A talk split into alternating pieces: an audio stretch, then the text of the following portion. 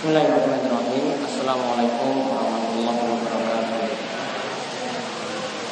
Alhamdulillahirrahmanirrahim Hamdan katsiran tayyiban mubarakan fihi kama rabbuna wa yarda Wa asyhadu an la ilaha illallah wahdahu la syarika lah wa asyhadu anna Muhammadan abduhu wa rasuluh Allahumma shalli ala nabiyyina wa sayyidina Muhammad wa ala alihi wa man tabi'ahum bi ihsan ila yaumiddin Allahumma anfa'na bima 'allamtana wa 'allimna ma yanfa'una wa zidna ilma Allahumma inna nas'aluka imanan la yartad wa na'iman la yanfad wa murafaqata Muhammadin sallallahu alaihi wasallam fi a'la jannatil khuld Kaum muslimin, para jamaah sekalian, ikhwan fillah wa akhwat fillah, rahimani wa rahimakumullah.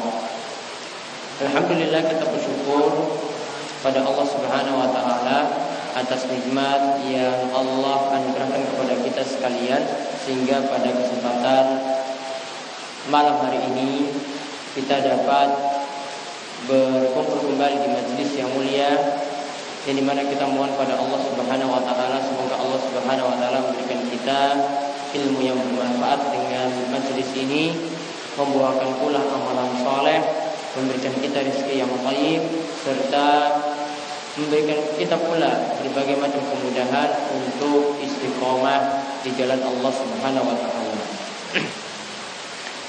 Baik uh, para jamaah sekalian, kita kembali melanjutkan pembahasan Bulughul Maram karya ulama besar kita, ulama besar Syafi'iyah yaitu Imam Ibnu Hajar Al Asqalani di mana kita masih berada dalam kitab sholat masih membahas permasalahan sujud tilawah dan moga-moga nanti kita sampai pada pembahasan sujud syukur. Terakhir yang kita bahas yaitu sampai pada surat Sot yang merupakan bagian dari ayat sajadah atau kemarin uh, sebelumnya hadis yang sebelumnya yang kita bahas adalah surat Al-Insyiqaq dan surat Al-Alaq, surat Idza Sama Insyaqqaq dan juga surat Iqra bismi rabbikal ladzi yang merupakan bagian dari ayat-ayat sajadah. Sekarang kita lihat pembahasan surat Sad sampai di shot atau setelah itu hadisnya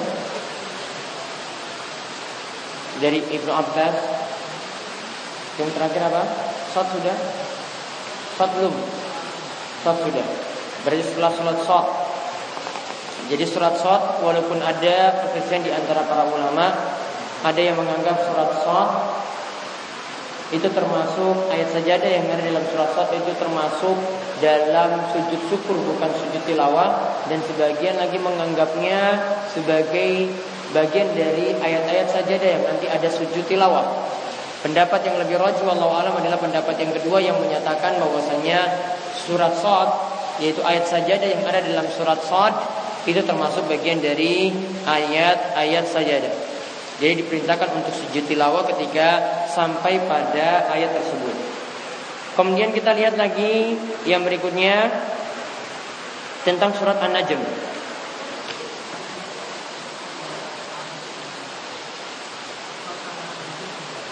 Surat sama surat sama An-Najm sudah. Jadi sekarang An-Najm yang kedua ini.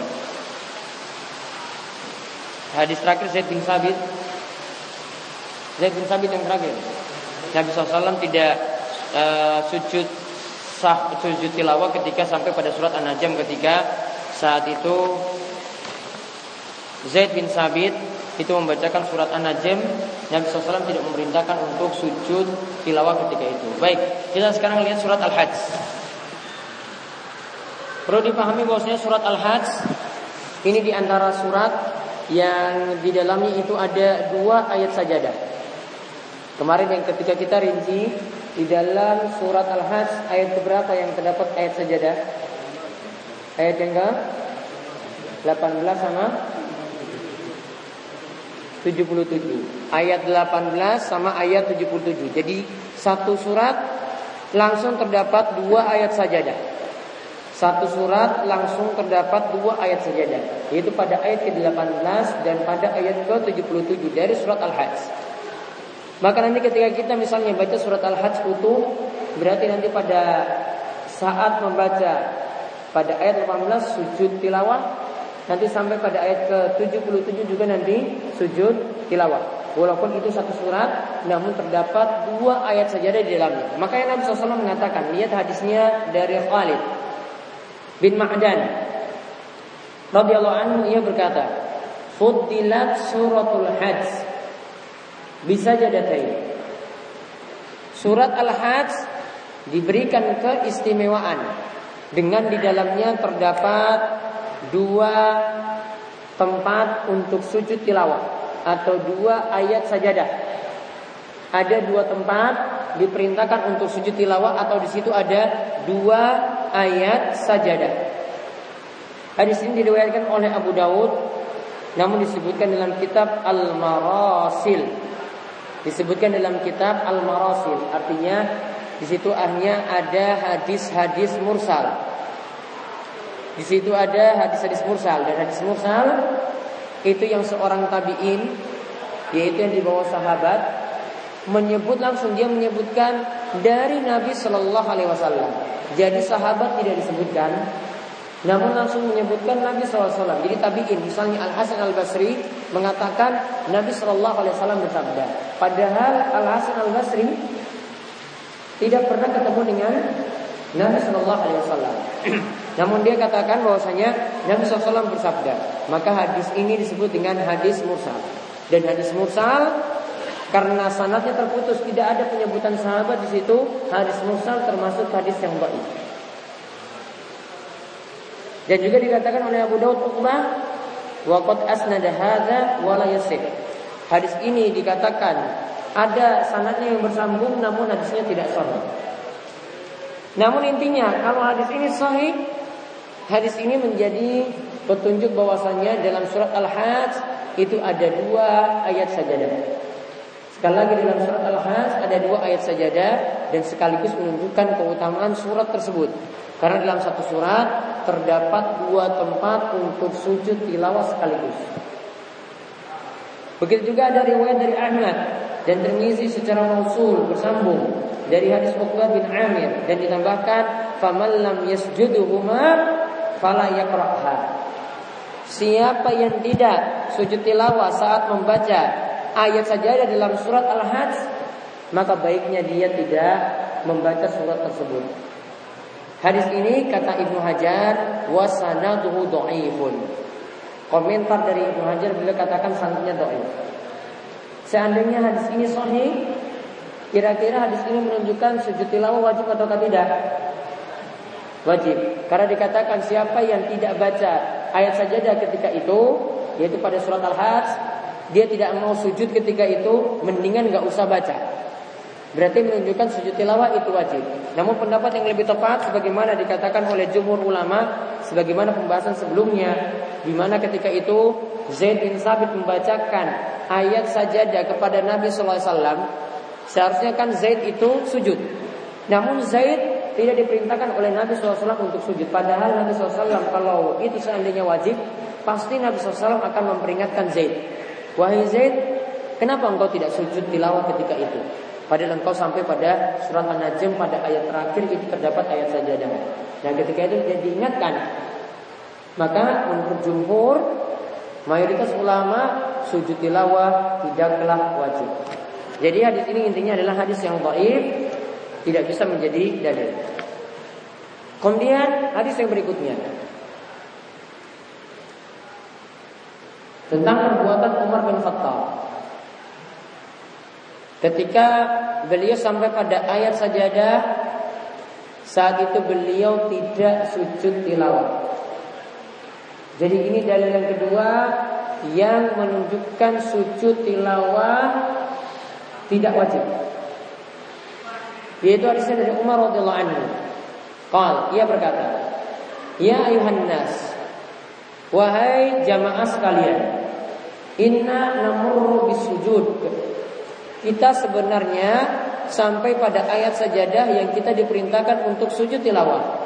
Faman sajada faqad asaba. Siapa yang mau sujud maka dia dapat pahala wa man lam yasjud fala isma alaihi. Siapa yang tidak mau sujud maka tidak berdosa. Rawahul Bukhari hadis ini diriwayatkan oleh Imam Bukhari dan ada juga dalam riwayat yang lainnya disebutkan Inna Allah Taala lam yafridis sujuda illa an Allah tidaklah mewajibkan sujud tilawah kecuali bagi siapa saja yang mau. Ini disebutkan dalam kitab Al-Muwatta dan ini jadi dalil sujud tilawah itu tidaklah wajib. Sekali lagi ini jadi dalil bahwasanya sujud tilawah tidaklah wajib. Karena pendalilan yang pertama kita lihat Umar ketika itu mengatakan kita sampai pada ayat sajadah. Siapa yang mau sujud dia dapat pahala. Siapa yang tidak mau sujud dia tidak berdosa. Berarti amalan ini bukan amalan yang wajib namun amalan yang sunnah. Dalam riwayat lain disebutkan juga bahwasanya siapa yang mau sujud ya monggo silakan. Artinya sesuai dengan kehendak kita kita mau sujud atau tidak ketika itu namun yang lebih utama adalah tetap dengan sujud ketika itu. Namun ada poin-poin yang perlu diperhatikan tentang masalah sujud tilawah di sini.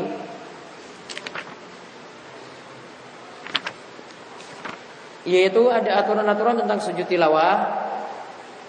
Ini menjelaskan atau menambah pembahasan sebelumnya.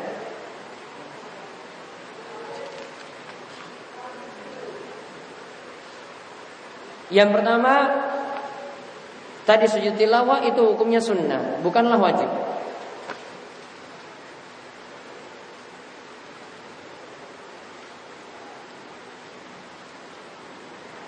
Kemudian yang kedua dijelaskan oleh Syekh Abdul Al Fauzan bahwasanya mengangkat tangan saat ingin turun sujud tilawah tidaklah disyariatkan.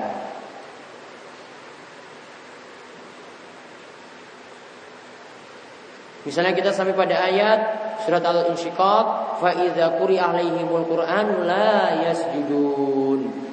Maka ketika mau turun ini lagi sholat Mau turun untuk sujud tilawah Tidak perlu angkat tangan dari atas Langsung turun sujud Karena yang diperintahkan kata Syekh Abdul Al Fauzan Yang diperintahkan cuma sujud. Dan tidak ada dalil Yang memerintahkan untuk angkat tangan. Tidak ada dalil yang memerintahkan untuk angkat kedua tangan. Maka ketika itu jangan tambah lebih daripada sujud. Begitu juga ini dikiaskan dengan sujud ketika sholat Kaidah yang dikemukakan oleh Ibnu Qudamah dalam kitabnya Al-Kafi Beliau itu memberikan kaidah bahwasanya ketika akan turun sujud atau bangkit dari sujud maka takbirnya tidak mengangkat tangan. Sekali lagi ketika ingin turun sujud atau bangkit dari sujud ya untuk takbirnya tidak angkat tangan, cuma bertakbir saja. Maka karena sujud tilawah tadi ingin turun sujud, maka ketika itu tidak angkat tangan, tidak disyariatkan mengangkat tangan.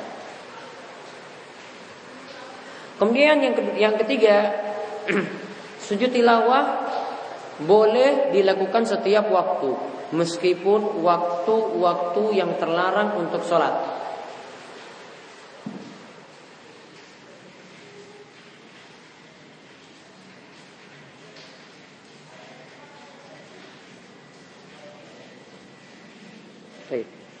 Nah, karena perlu dipahami bahwasanya yang namanya sujud tilawah itu kan ketika kita baca Al-Qur'an. Baca Al-Qur'an itu selamanya tidak dalam sholat. Kadang dilakukan di luar sholat. Maka misalnya ada yang baca Al-Quran setelah sholat subuh. Atau ada yang baca Al-Quran setelah sholat asar. Maka ketika itu tetap diperintahkan. Kalau sampai ayat sajadah tetap diperintahkan untuk sujud tilawah. Walaupun setelah Ya walaupun setelah waktu asar itu waktu terlarang untuk sholat. Kemudian poin yang keempat, sujud tilawah boleh dilakukan dalam keadaan tidak suci. Karena tidak ada dalil yang menyaratkannya. Karena tidak ada dalil yang menyaratkan.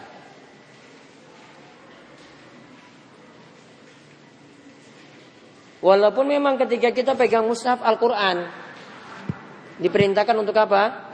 Bersuci terlebih dahulu Nabi SAW mengatakan La yamussul Quran ila tahir Tidak boleh menyentuh mushaf Al-Quran Menyentuhnya Kalau menyentuh tidak boleh tidak boleh menyentuh mushaf Al-Quran kecuali dalam keadaan suci. Berarti diperintahkan untuk dalam keadaan suci artinya berwudu terlebih dahulu. Namun bagi orang yang misalnya mendengar ada yang baca ayat sajadah. Kalau dia sujud, maka yang dengarkan diperintahkan juga untuk sujud. Ini sudah kita bahas sebelumnya. Orang yang mendengar orang lain baca ayat sajadah, maka dia juga diperintahkan untuk sujud ketika itu. Nah, kalau yang dengar ini tidak berwudu ketika itu, boleh dia melakukan sujud tilawah. Kemudian yang ditambahkan lagi poin selanjutnya bahwasanya sujud tilawah tidak dinilai sebagai sholat jika dilakukan di luar sholat tidak dinilai sebagai sholat jika dia dilakukan di luar sholat. Jika sujud tilawah dilakukan di luar sholat.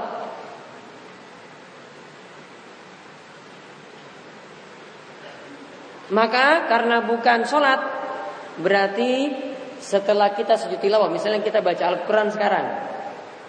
Setelah kita sujud tilawah, Allah Akbar sujud, bangkit lagi, maka ketika itu tidak disyariatkan salam.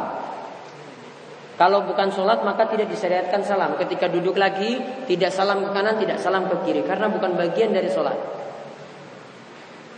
Juga tidak diharuskan menghadap kiblat.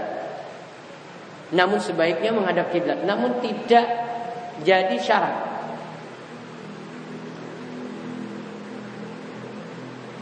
Begitu ini juga jadi alasan tadi karena bukan bagian dari sholat ya, bukan dinilai sholat berarti boleh dilakukan pada waktu terlarang seperti yang kita sebutkan tadi. Namun catatan yang penting yang perlu diperhatikan kalau kita memenuhi syarat-syarat seperti kita mau sholat untuk sujud tilawah itu lebih bagus. Artinya di sini dalam keadaan bersuci, dalam keadaan menghadap kiblat, ya itu lebih bagus.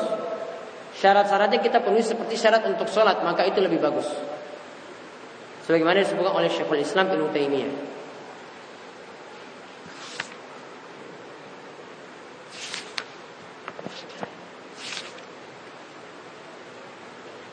Nah kemudian yang berikutnya lagi kita lihat hadis dari Ibnu Umar radhiyallahu anhuma. Hadis dari Ibnu Umar radhiyallahu anhuma. Ia berkata, "Kana Nabi sallallahu alaihi wasallam yaqra'u alaina al-Qur'ana." Nabi SAW pernah membacakan kepada kami Al-Quran. Faiza marra bisajadah. Ketika sampai pada ayat sajadah, kabbaro beliau bertakbir. Wasajada lalu beliau sujud. Wasajadna ma'ahu dan kami sujud bersama beliau. Wasajadna ma'ahu dan kami sujud bersama beliau. Hadis ini diriwayatkan oleh Abu Dawud bisanadin fihi layyin. Ini diriwayatkan oleh Abu Dawud dengan sanad yang lain.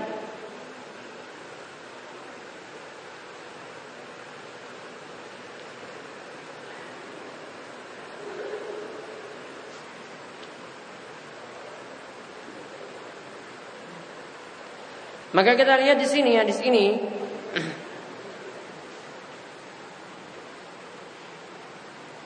yang dimaksudkan dengan sanatnya itu lain dikatakan oleh para ulama yang dimaksudkan di sana adalah ada perawi yang majruh yang dikritisi atau yang dinilai jelek, dijarah. Yaitu dia dinilai jelek karena hafalannya yang jelek.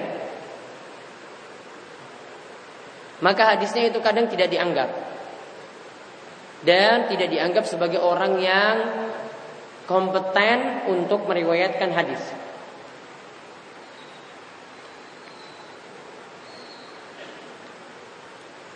Intinya tentang masalah apakah kita ketika sujud tilawah, ketika mau turun itu diperintahkan untuk baca takbir, begitu juga ketika bangkit diperintahkan untuk membaca takbir, para ulama berbeda pendapat. Ada yang mengatakan bahwasanya ketika turun baca takbir Allahu Akbar, ketika bangkit baca takbir Allahu Akbar. Ada yang mengatakan berdasarkan hadis ini berarti cuma ketika turun saja, karena ketika bangkit tidak disebutkan. Ketika turun itu diperintahkan untuk baca takbir Allahu Akbar. Ketika bangkit tidak, karena tidak disebutkan dalam hadis ini. Dan ada yang mengatakan lagi sama sekali tidak diperintahkan untuk baca takbir, langsung sujud. Ya, langsung sujud. Karena apa? Dalil-dalil yang mendukungnya tadi dikatakan oleh Ibnu Hajar sendiri hadisnya adalah hadis yang lain, hadis yang sanatnya itu dikritisi.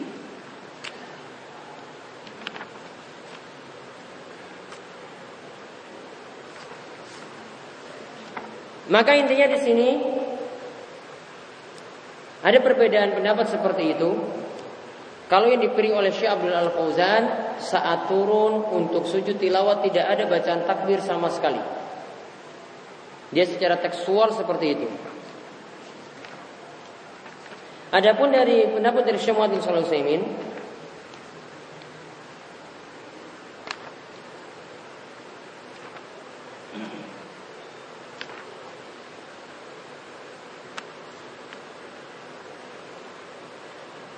Intinya beliau menjelaskan beberapa poin terlebih dahulu.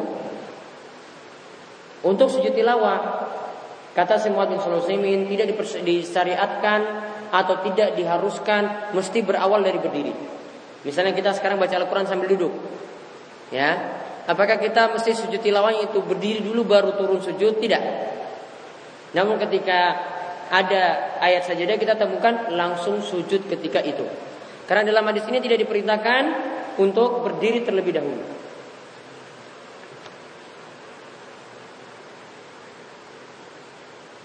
Kemudian hadis ini juga menunjukkan bahwasanya disyariatkannya jamaah untuk melakukan sujud tilawah ketika yang baca surat yaitu imam melakukan sujud tilawah maka makmum juga ikut sujud tilawah ketika itu.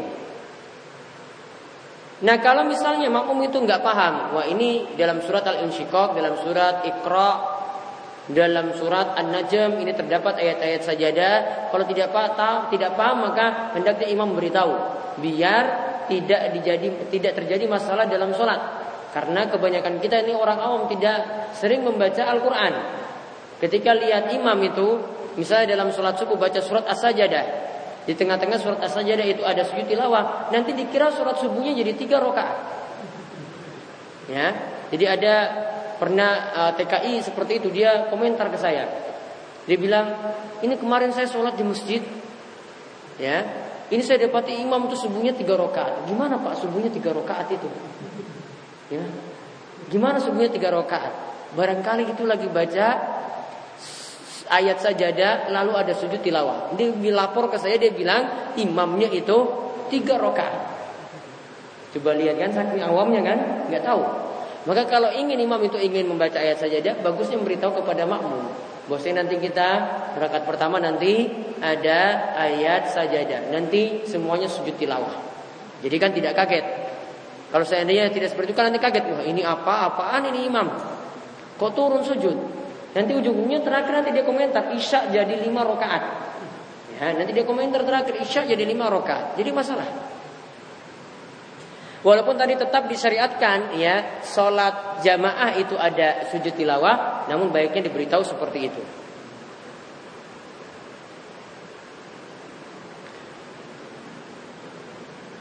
Nah kalau yang dipilih oleh Syekh Muhammad bin beliau katakan di sini untuk masalah bertakbir Ketika bangkit di sini tidak disyariatkan. Beliau katakan walau kabbarulah naqala. Seandainya bertakbir ketika bangkit dari sujud tilawah itu disyariatkan, mengucapkan Allahu Akbar itu disyariatkan, tentu saja nanti ada nukilan dari Nabi Sallallahu Alaihi Wasallam. Begitu juga dalam sujud tilawah tadi seperti kita bahas tidak ada ucapan ucapan salam, tidak ada salam. Jadi kalau misalnya kita baca surat sambil duduk kemudian kita sujud tilawah saat itu ketika kita bangkit lagi tidak ada salam karena Nabi SAW tidak meriwayatkannya dalam satu hadis pun. Maka kalau Syekh Muhammad Sulaiman memilih pendapat seperti tekstual hadis yaitu ketika turun bertakbir, ketika bangkit dari sujud tilawah langsung berdiri tanpa ber, bertakbir. Berarti langsung dia lanjutkan suratnya. Namun kalau ini juga sudah dipahami, ya maka pilihlah pendapat yang lebih aman karena nah, ini kadang sebagian kita juga tidak memahami. Jadi ketika turun itu takbir Allahu Akbar, ketika bangkit juga takbir Allahu Akbar. Kemudian dalam sujud tilawah lagi bisa ditambah pada poin yang tadi kami sebutkan tidak ada tasyahud. Jadi kalau kita baca Al-Quran mau turun sujud tilawah tidak ada salam juga tidak ada bacaan tasyahud.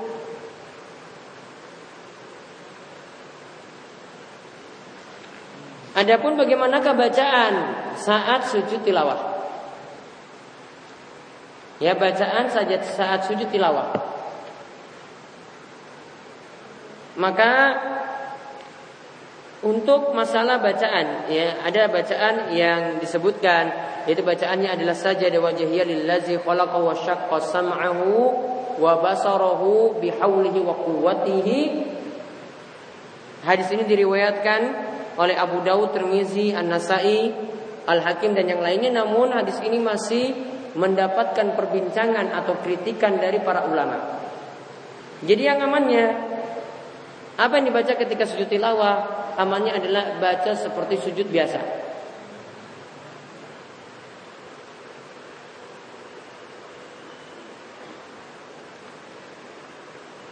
Dan ini mengamalkan hadis Nabi Nabi SAW yang sifatnya umum, ij'aluha fi sujudikum.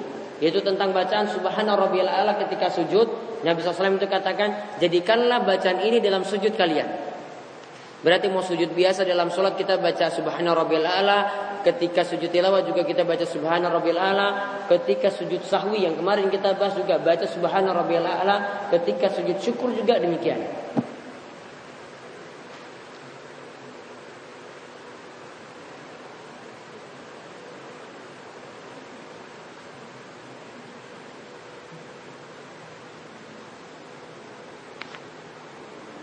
Kemudian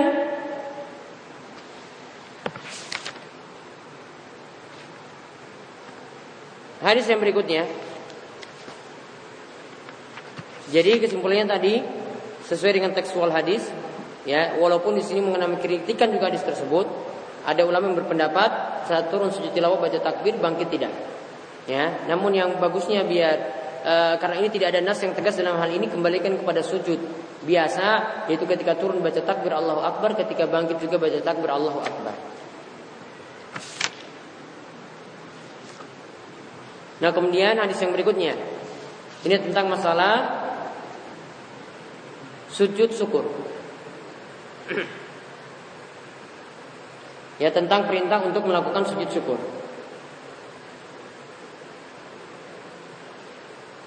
Ada tiga hadis yang disebutkan oleh Ibnu Hajar di sini yaitu yang pertama dari Abu Bakrah radhiyallahu anhu bahwasanya Nabi SAW karena idza ja'ahu amrun yasurruhu kharra sajidan lillah. Ketika Nabi SAW itu mendapati hal yang menyenangkan dirinya, maka hendaklah maka ketika itu beliau tersungkur untuk sujud kepada Allah Subhanahu wa taala. Hadis ini diriwayatkan oleh yang lima kecuali An-Nasai. Yaitu berarti dikeluarkan oleh empat penulis kitab sunan kecuali An-Nasai ditambahkan dengan Imam Ahmad.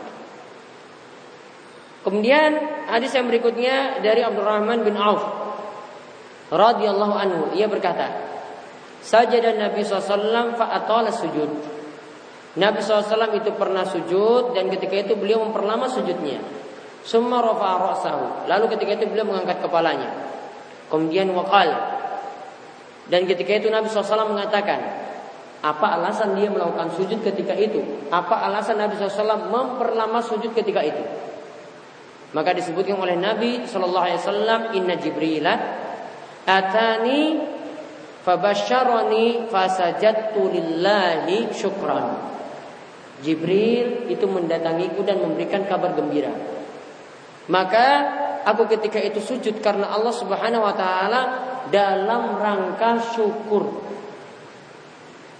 Hadis ini diriwayatkan oleh Imam Ahmad dan disahihkan oleh Al-Hakim. Kemudian ada hadis lagi dari Al-Bara bin Azib radhiyallahu anhuma bahwasanya Nabi SAW pernah mengutus Ali, bahasa Aliyan ilal Yaman. Nabi SAW mengutus Ali bin Abi Thalib ke Yaman. Fazakarul hadis lalu disebutkan isi hadisnya, qal lalu disebutkan dalam hadis tersebut, fakataba Aliyun bi islamihi maka Ali bin Abi Thalib radhiyallahu anhu itu mencatat bahwasanya mereka orang-orang Yaman telah masuk Islam. Jadi Ali itu datang ke Yaman untuk mendakwai mereka dan ketika itu dicatat oleh Ali, wahai Nabi SAW ini orang-orang Yaman ini sudah masuk Islam. Maka falamma qara'a Rasulullah alkitab kharra sajidan. Maka ketika Nabi SAW membaca surat dari Ali, membaca surat dari Ali yang istrinya tadi, orang-orang Yaman sudah pada masuk Islam. Ketika itu Nabi SAW tersungkur dan sujud kepada Allah Subhanahu Wa Taala. Dan hadis ini rawahul Baihaqi diriwayatkan oleh Imam Al Baihaqi wa asluhu fil Bukhari dan asalnya hadis ini terdapat dalam Sahih Bukhari. Hadis ini menunjukkan beberapa hal. Yang pertama disyariatkan sujud syukur. Dan hukumnya sunnah. Dan hukum sujud syukur itu sunnah.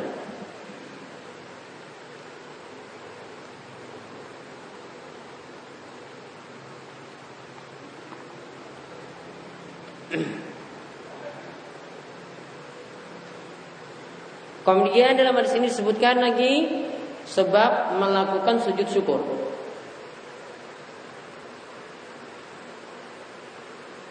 Yaitu kalau kita lihat Ditambah lagi dengan penjelasan para ulama, sujud syukur itu dilakukan karena dua sebab. Ya, sujud syukur itu dilakukan karena dua sebab. Yang pertama, karena mendapatkan nikmat yang baru. Yang kedua, karena selamat dari musibah besar.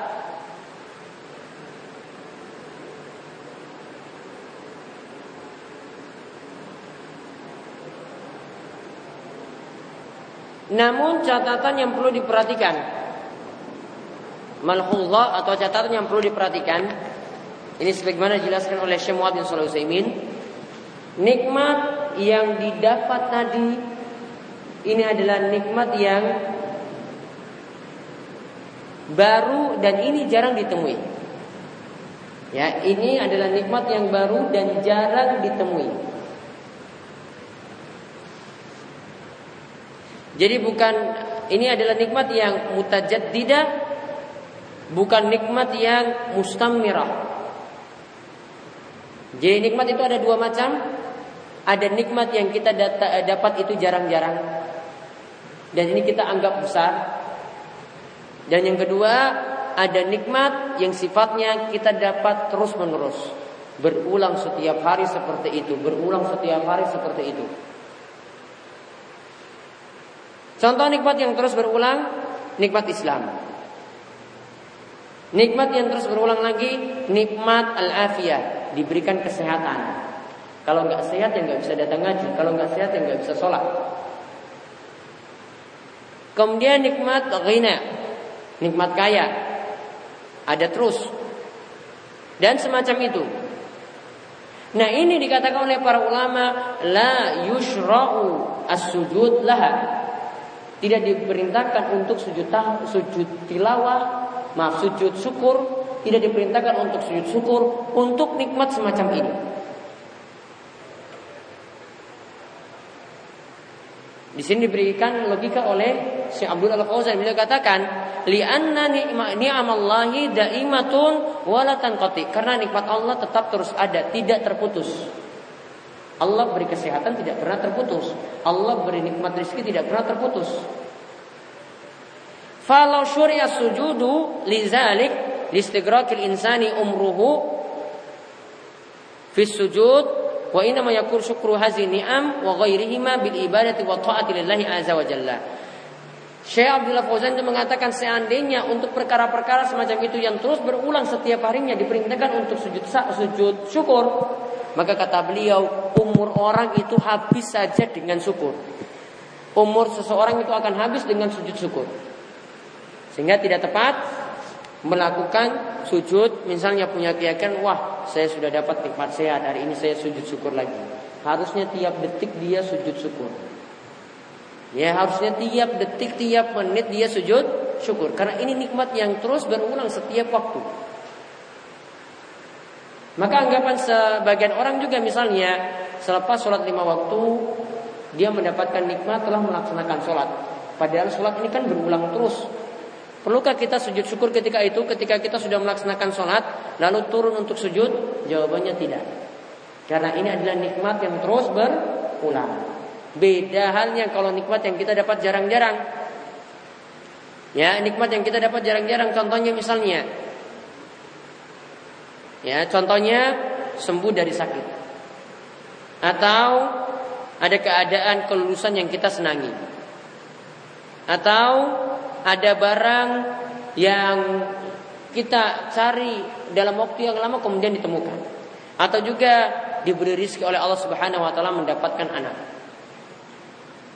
maka itu semuanya diperintahkan untuk sujud syukur. Seperti juga dilakukan oleh Ka'ab bin Malik ketika setelah 50 hari tobat yang itu baru dikabarkan diterima, dia melakukan sujud syukur ketika itu saat pertobatannya telah diterima oleh Allah Subhanahu wa taala. Dia baru ketika itu sujud syukur saat itu nikmat yang besar diperoleh. Jadi ini bukan nikmat yang sifatnya sifatnya mustamira, namun ini adalah nikmat yang sifatnya adalah mutajaddidah, yaitu kadang-kadang saja kita peroleh dan itu kita anggap besar. Nah kemudian untuk sujud syukur ini aturan-aturannya Di antara poin penting yang perlu diperhatikan Sujud syukur tidak dipersyaratkan bersuci Kenapa tidak dipersyaratkan bersuci?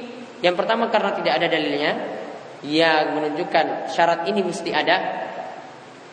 Kemudian yang kedua karena sujud syukur itu kadang dilakukan tiba-tiba. Kalau ini adalah suatu nikmat yang tiba-tiba datang, ya tentu saja ada yang dalam keadaan tidak bersuci ketika itu terpaksa untuk sujud. Maka tidak dipersyaratkan untuk bersuci saat melakukan sujud syukur.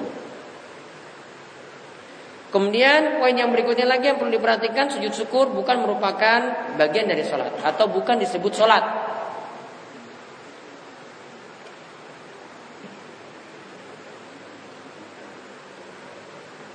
Berarti apa?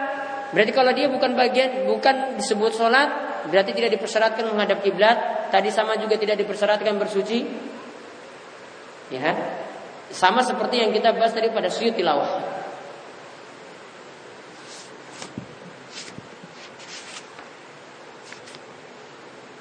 Dan juga berarti boleh sujud syukur dilakukan pada waktu terlarang untuk sholat. Ya, sujud syukur juga berarti boleh dilakukan pada waktu terlarang untuk sholat. Karena dia tidak disebut sholat. Kemudian sujud syukur boleh dilakukan dari posisi berdiri, boleh dari posisi duduk, lalu melakukan sujud syukur ketika itu. Jadi posisi berdiri ini bukan merupakan syarat. Orang mau sujud syukur, apakah harus dari berdiri? Tidak. Ketika dia duduk, langsung dia sujud syukur ketika itu dibolehkan.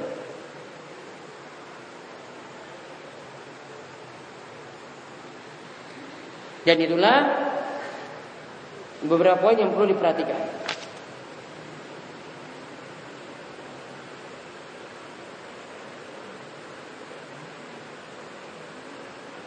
Lalu di sini katakan oleh Syekh Muhammad bin bahwasanya karena dalam hadis tidak disebutkan sujudnya tadi mau turun bertakbir atau bangkit itu bertakbir, maka yang lebih tepat adalah kata beliau tidak tidak disyariatkan untuk bertakbir ketika turun ataupun bangkit. Jadi langsung dia turun sujud.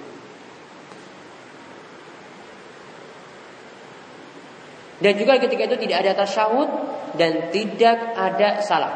Jadi cuma sekedar sujud syukur saja. Bacaannya bagaimana? Sama seperti bacaan sujud biasa. Nah sekarang masalahnya beliau diajukan pertanyaan misalnya ada yang menanyakan apakah sujud syukur itu boleh dilakukan dalam sholat atau misalnya kita dapat berita gembira atau ingatnya pas sholat apakah saat sholat itu langsung sujud syukur jawabannya kata beliau tidak disyariatkan dalam sholat untuk sujud syukur. Karena nanti akan merubah gerakan-gerakan sholat yang ada. Jadi dilakukannya nanti setelah sholat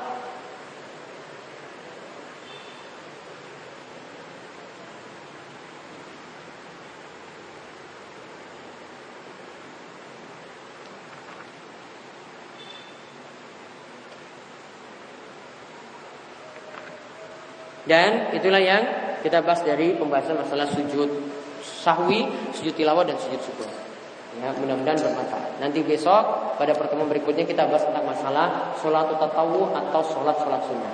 Jadi kitab sholat masih kita bahas, namun dengan bahasan yang berbeda. Setelah sifat sholat Nabi kita bahas, lalu sujud sawi, sujud tilawah dan sujud syukur kita masuk pada pembahasan sholat sunnah. Ada yang tanyakan? Ya.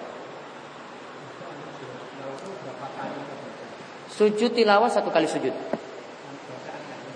Bacaannya minimal tiga kali, satu kali bacaan sudah dikatakan sah.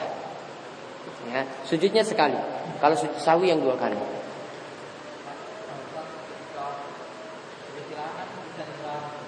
Di, di luar sholat atau dalam sholat, ya.